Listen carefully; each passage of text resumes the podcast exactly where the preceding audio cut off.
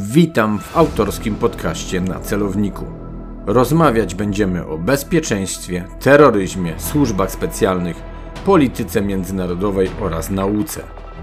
Będziemy się spotykać najczęściej jak to tylko możliwe. W ramach audycji usłyszycie Państwo komentarze i wykłady, a także rozmowy z zaproszonymi gośćmi. Zapraszam do stałego obserwowania podcastu.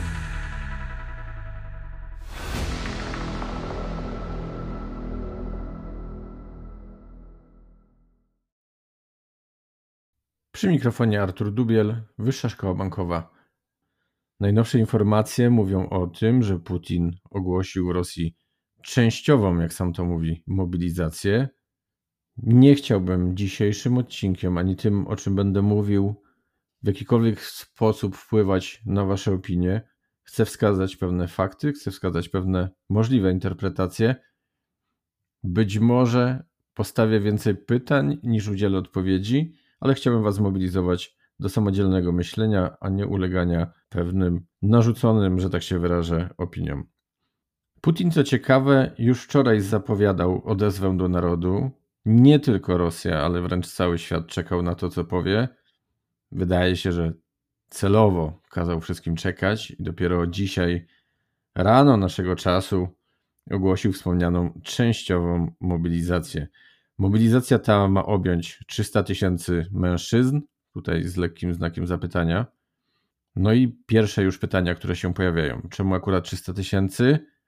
Czy ma to w pewien sposób korespondować z 200, około oczywiście tysiącami żołnierzy, którzy znaleźli się na początku tego roku, a nawet i wcześniej u granic ukraińskich? I jak się to ma tak naprawdę wobec strat rosyjskich których wielkość Szojgu określił na mniej niż 6 tysięcy, a inne szacunki, zarówno te ukraińskie, jak i zachodnie, mówią nawet i o 55 tysiącach. Więc tak naprawdę temu, co mówił Szojgu, no niespecjalnie można wierzyć i można z przymrużeniem oka to traktować. De facto tak duża mobilizacja no, spowoduje, że wszystkim tym żołnierzom będzie potrzebny sprzęt, będą potrzebne pojazdy, będzie potrzebne uzbrojenie, a idąc dalej, będą potrzebne dostawy i ogólnie logistyka, z którymi, jak już doskonale widzimy, i tak Rosja ma zasadniczy problem. Pojawia się tym samym jedno określenie, które to wszystko może, no właśnie, ładnie określać, czyli jakość. Nie możemy też zapominać, że Rosjanie od samego początku de facto mieli problem z całym procesem dowodzenia. System tak naprawdę padł im już po trzech dniach, z pomocą Zachodu czy nie. Myślę, że już abstrahując całkowicie od tego, no pokazuje to, że Rosjanie pod względem łączności i dowodzenia, bo przecież komunikat zawsze jest zniesiony łącznością, mają zasadniczy problem. Wątpliwości co do skuteczności całej tej mobilizacji mogą budzić też ataki, które miały miejsce przecież na punkty rekrutacyjne. Rozmawialiśmy o tym w 37 odcinku podcastu na celowniku z profesor Agnieszką Legucką, a właściwie wspominaliśmy na ten temat punkty rekrutacyjne się paliły, były podkładane jakieś ładunki i jak się okazuje, w ogóle ten system nie jest centralizowany. Tym samym, o ile w ogóle można mówić w tym momencie o jakimkolwiek systemie, bo były to w pewien sposób takie podsystemy autonomiczne, regionalne i tym samym zniszczenie właściwie bazy lokalnej powodowało no właśnie paraliż związany z rekrutacją. Następne pytanie, które może się tak naprawdę nasuwać, to czemu w pewien sposób modułowy czy częściowy nie są przerzucane istniejące już jednostki wojskowe, ukompletowane, podkreślam, modułowo, czyli częściowo mniejszymi komponentami, a one mogą być uzupełniane, no umniejszając im jakby w mniejszy sposób, jeśli chodzi o, o gotowość bojową. Najróżniejsze indeksy zbrojeń i raporty mówią o tym, że Rosja ma 1 950 tysięcy żołnierzy. Mówimy tutaj oczywiście o, o etacie zawodowym oraz o rezerwach. Zasoby mobilizacyjne mają kształtować się na poziomie 25 milionów. Niemniej no, trzeba pamiętać o tym stosunku ilości wojska zawodowego a rezerw, no i właśnie problemów z uzupełnieniami. Pamiętajmy też, że żołnierze kontraktowi no, często są to żołnierze o małym stażu, no i jakby nie patrzeć o niższym potencjale bojowym. Śmiem już na samym początku nagrania, niedługiego, ale jednak, zaznaczyć również, że tak naprawdę po liczbach i czasie i po skuteczności tego działania możemy tak naprawdę zobaczyć, że Putin był oszukiwany. Bo tak naprawdę nie chce mi się wierzyć, że uda im się w prosty sposób te 300 tysięcy osób zmobilizować. Część osób będzie tego wszystkiego unikała, więc tak naprawdę jakby cały system mobilizacji musiałby obejmować zdecydowanie większą ilość osób. Śmiem nawet rzucić liczbą pół miliona, ale o tym jeszcze za chwilę.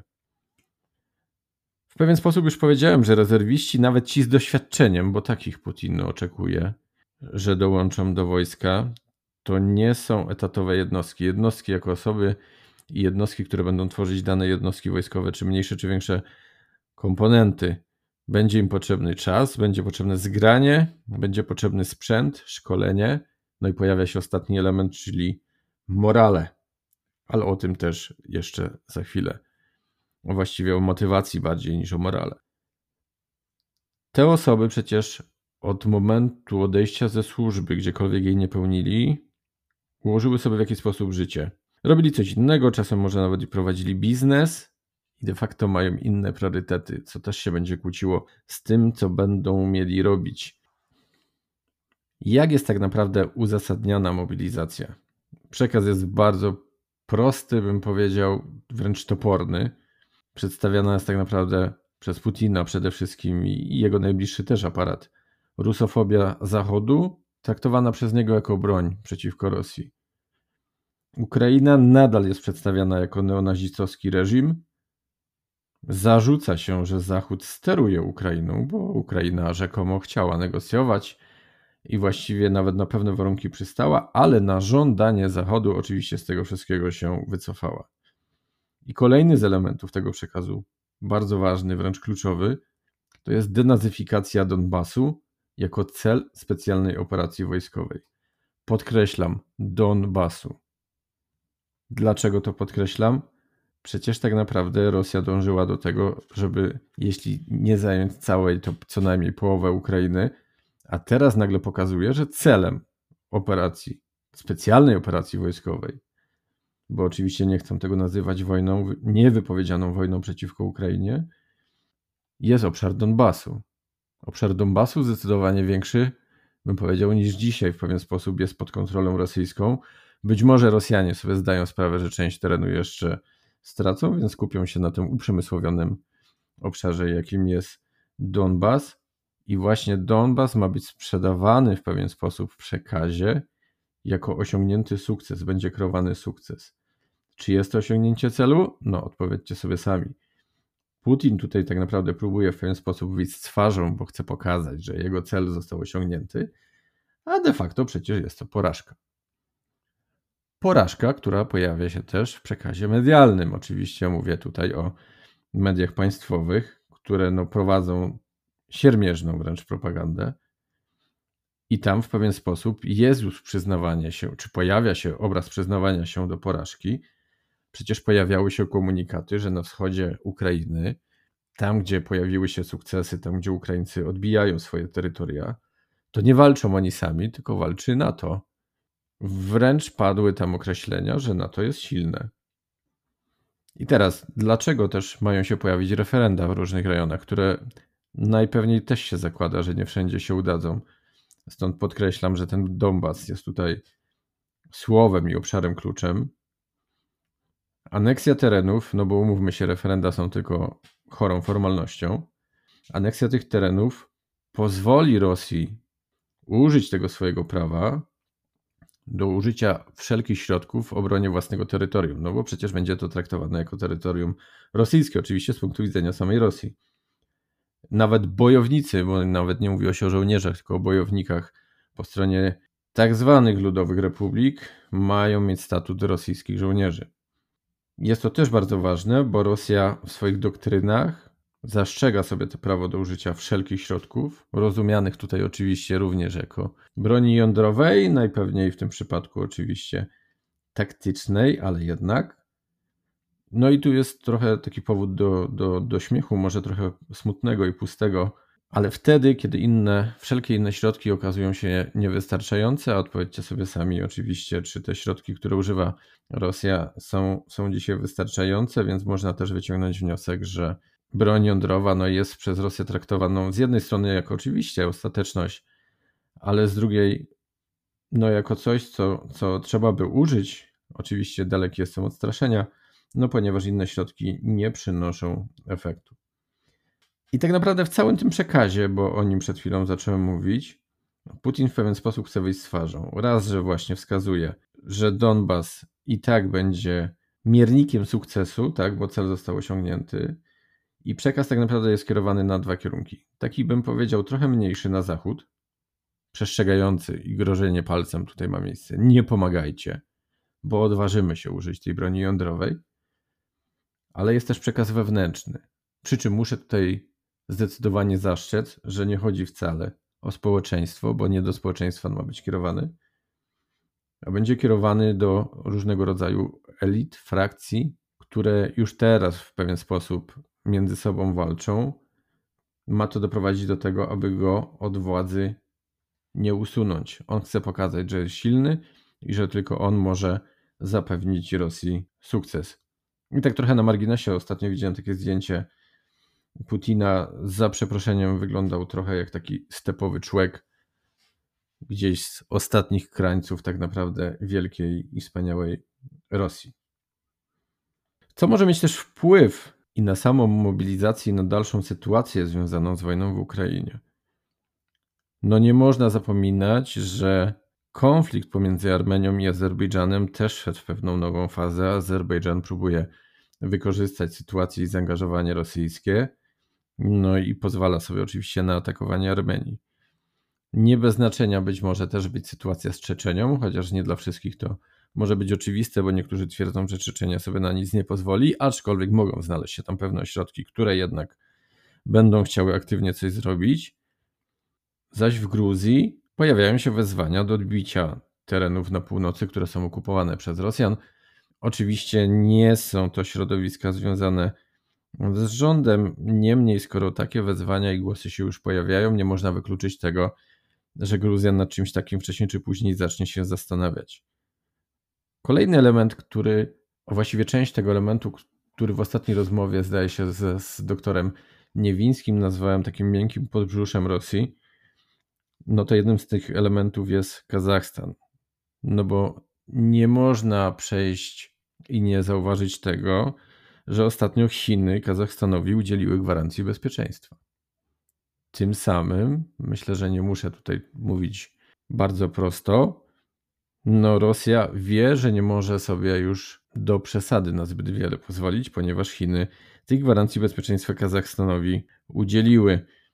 No i teraz pytanie tak naprawdę o rolę Chin, ponieważ być może za chwilę kolejne kraje, kolejne regiony będą dążyły do tego, aby takie chińskie gwarancje uzyskać. Chiny, o których jeszcze za chwilę parę słów, mogą to chcieć wykorzystać do zbudowania swojej pozycji w kolejnych rejonach świata. No i można się zastanawiać, czy Chińczycy też nie będą dożyli do tego, aby przeprowadzić pewne prowokacje, aby właśnie mieć, że tak się wyrażę, zasadność do dawania takowych gwarancji. I tutaj pojawia się jeszcze jeden bardzo ważny element, ponieważ Chiny jak same to określają, dały bardzo jasne swoje stanowisko. Czyli, że oczekują zawieszenia broni. I pytanie, czy to stanowisko jest prorosyjskie? Bo z jednej strony można by tak interpretować, no bo przecież chodzi o nic innego, jak być może, i może być taki scenariusz, czyli zamrożenie konfliktu. Standardowe działanie Rosji, która w państwach zawsze, które zaczynają patrzeć trochę na zachód, no to oczywiście doprowadza do takich sytuacji. Patrz chociażby kasus Gruzji, o której przed chwilą było. Dwa, no spowodowanie zawieszenia broni, no też może spowodować, że gdzieś tam ten odwet, chociaż to jest oczywiście w cudzysłowie, bardziej sankcje i inne działania Zachodu mogą nie mieć miejsca, bądź po prostu będą o mniejszej sile. No doprowadzi to zdecydowanie do wzmocnienia pozycji chińskiej, a pamiętajmy, że w zanadrzu mamy przecież zjazd komunistycznej partii Chin, a Xi Jinping w pewien sposób walczy o to, aby przetrwać i dalej zachować władzę. Bo wspomniany przeze mnie już odcinek, który niedawno mogliście odsłuchać, a właściwie dwa odcinki na temat Chin, z doktorem Niewińskim. Rozmawialiśmy tam o tym, że scenariusze dalszego sprawowania i sposobu sprawowania władzy w Chinach mogą być różne. Stąd Xi Jinping może dążyć tak naprawdę do, do wykreowania pewnych sytuacji i ich potem wykorzystania, aby też umocnić swoją pozycję i przy władzy się zachować. Nie bez znaczenia na pewno też będzie, zwłaszcza w tym rejonie, oczywiście stanowisko i zachowanie Turcji. Co ciekawe, cały świat mówi oczywiście referendum nie. No i do tego grona dołączyła też Turcja. Możemy powiedzieć, że nawet Turcja. Rząd Stanów Zjednoczonych złożył też wniosek do kongresu, aby mrożone aktywa czy zamrożone aktywa rosyjskie przekazać stronie ukraińskiej i wspomóc jej, no jakby nie patrzeć, nie, małymi pieniędzmi. Zachód niemniej musi ustalić pewną odpowiedź, zastanowić się nad tym, jak przy różnych scenariuszach będzie reagował, aby to nie było zastanawianie się w danej chwili, aby jednak przewidzieć, co się może wydarzyć i być przygotowany na to wszystko.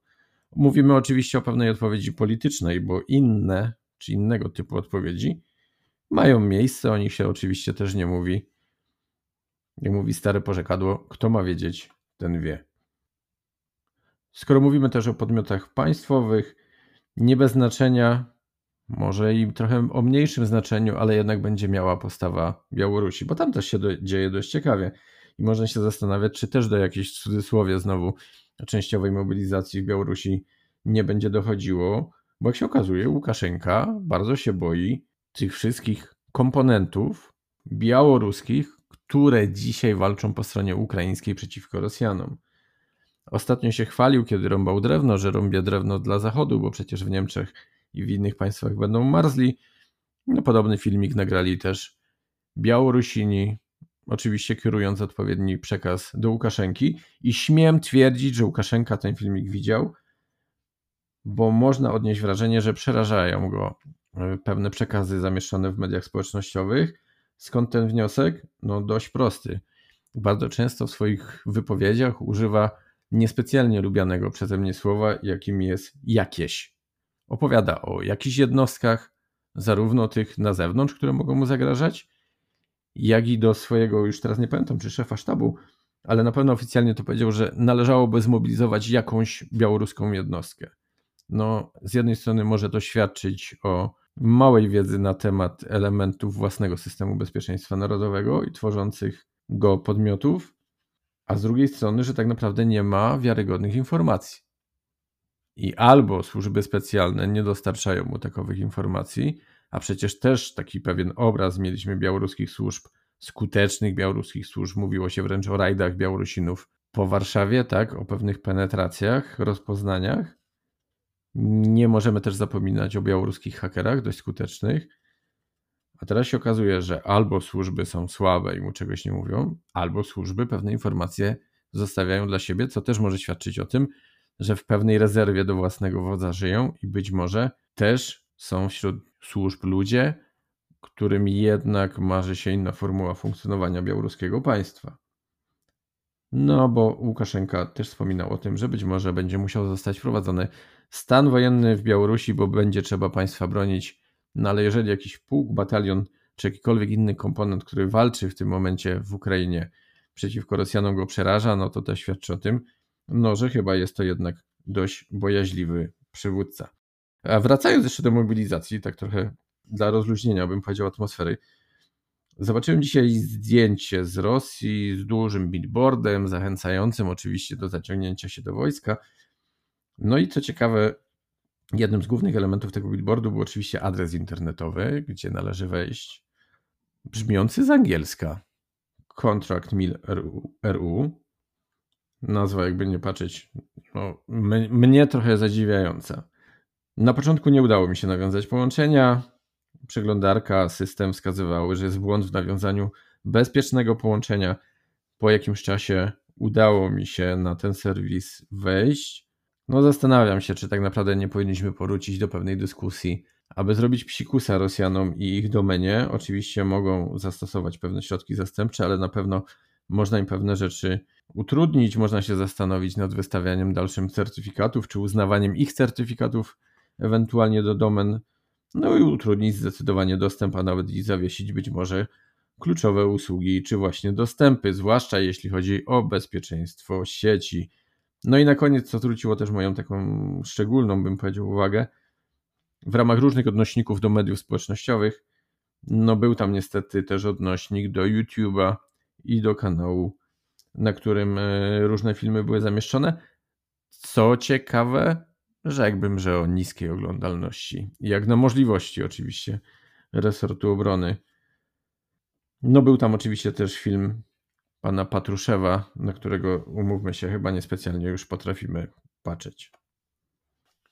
Jaki z tego wszystkiego tak naprawdę kreuje się obraz? No, w pewien sposób wydaje się, że niestety, ale chyba na tę chwilę jest brak możliwości dialogu i to rzekłbym nawet na lata.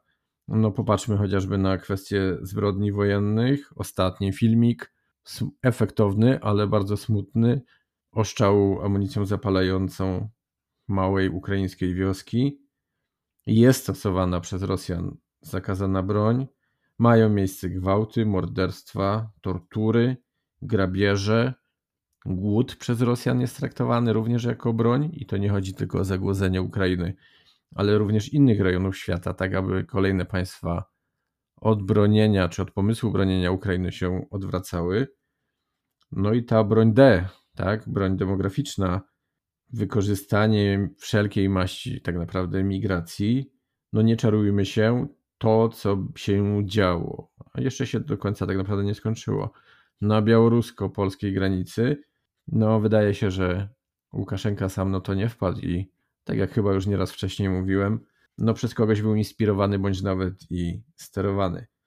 Niestety wydaje się, że w tej chwili no widzimy zero przyszłości z Rosją wracając do tych wszystkich zbrodni, w mojej opinii wszyscy zidentyfikowani sprawcy i uczestnicy tych działań powinni trafić przed sąd, a taki minimum utrudniania też życia Rosjanom, no powinien być całkowity zakaz wjazdu w ogóle na teren Europy, Unii Europejskiej, NATO dla każdego, kto bierze udział w jakiejkolwiek administracji związanej z Rosją, a także służb mundurowych.